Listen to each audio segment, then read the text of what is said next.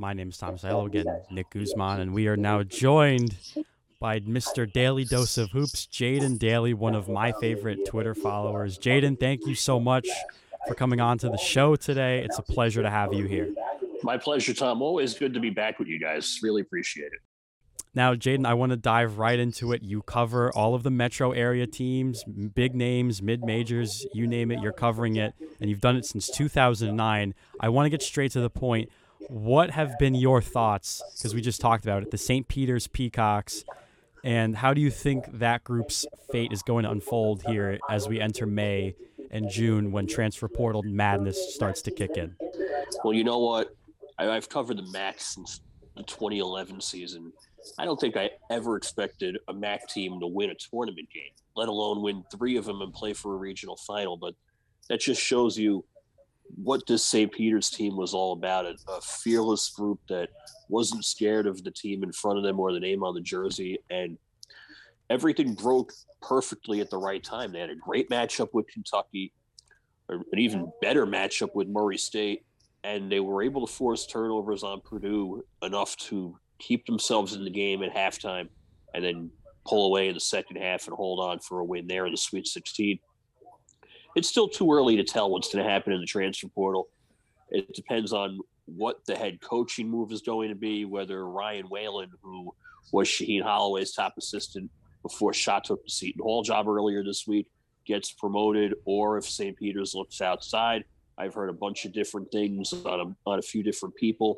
Nothing's really clear at the moment as far as what Rochelle Paul, the athletic director, is going to do in, in terms of her search and where to go from there. But I think as soon as we see a candidate and as soon as we see somebody really emerge as the front runner, first priority is going to be recruiting the current student athletes. There's a, a good core coming back. Only KC Ndefo, who graduates, is not going to come back, and he might use his COVID year somewhere else or go pro. I think he'll play overseas and he'll make a lot of money doing so. But whoever the new coach is, whether it's Ryan Whalen on staff right now or somebody else, first order of business is going to be re-recruiting these guys and trying to see if they'd be able to stay and come back for a repeat. Jaden, Nick Guzman here. I'm curious if you could just give us a general rev- review of New York Metro basketball after the season, the sort of state of it. Who were you impressed with? Who disappointed you? And maybe a team that flew under the radar. Well, Nick, we already talked about St. Peter's. I think Rutgers really impressed me too, especially after where it came from earlier in the season when Geo Baker was struggling and injured losses to Lafayette, to DePaul, to a UMass team that you guys are very familiar with, with Fordham being in the A10, to beating Purdue on Ron Harper Jr.'s buzzer beater, stretch of February against Michigan State, Ohio State, Illinois, and Wisconsin, the big win on the road in Madison, which is one of the hardest venues to win at if you're a road team. Rutgers really impressed me. So did Seton Hall earlier in the season before the Pirates kind of fizzled out down the stretch. I was impressed with Iona. I was very impressed with Hofstra and Speedy Claxton's first year. It's going to be a different landscape next year for the, the local mid majors. I think St. John's has a lot to prove as well. They took a step back this year. I thought the Red Storm was a tournament team. It didn't happen. And Mike Anderson has a lot of work to do, especially if Julian Champagnie goes pro. So it's going to be a different New York landscape. I, I think you'll see the mid majors that have been successful remain successful. But as far as the big three, it's going to be a, a different year for all three. Now, Jaden, you mentioned St. John's, and they were a team that I was also uh, very heavily invested on at the beginning of the year. And obviously, it's no secret, I think, at this point that Champagnie is going to declare for the NBA draft. Could you maybe see Mike Anderson's job a little bit warm, his seat getting a little bit warmer, or do you think it's still at a at a fine enough temperature? I can tell you now, the fans want him gone. Oh my god! wow, wow. Yeah. wow. St. John's fan base is uh, a particularly passionate group of people.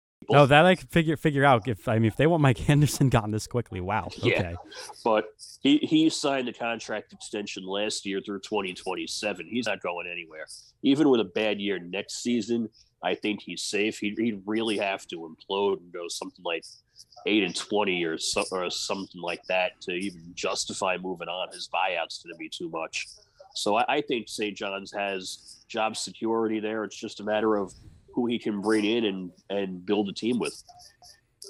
Jaden, you know we're Fordham guys. From the inside, the sort of perception of this team is that we're heading in the right direction under Kyle Neptune. Good first year with him as head coach in the A10. But from the outside, what do you make of the Rams this season? And what do you make of the direction that Kyle Neptune's taken this team? I was very impressed with him. The, the two Fordham games that I saw earlier in the year at Manhattan and at St. John's, they were in both games. And what I saw from Kyle Neptune, he, he runs the Jay Wright offense, obviously, four quick, four guards, and and one guy in the post. And you saw that with Chuba Ohams, where he averaged pretty much a double double every game, and he was perfect for the way Neptune wants to play.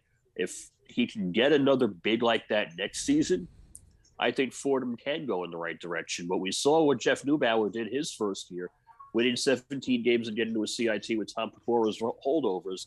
And then he was never the same after that. So next year is going to be a pivotal year for the Rams. And I want to see where they go from here. I think they can, but the question is whether or not they will. Now, Jaden, obviously, I am the Fordham connoisseur, so I appreciate the kind words about the Fordham basketball program. But one thing that has so or sort of been a, uh, I don't want to say restraint, but sort of like a tidbit that always comes up is that Fordham's not the easiest place to to build a winning program. I've never really understood stood why because I always would think it's New York City and you know, it's just the best city in the world. There should be no shortage of really issues. I don't know why that's a perception. Do you think you can clarify that a little bit?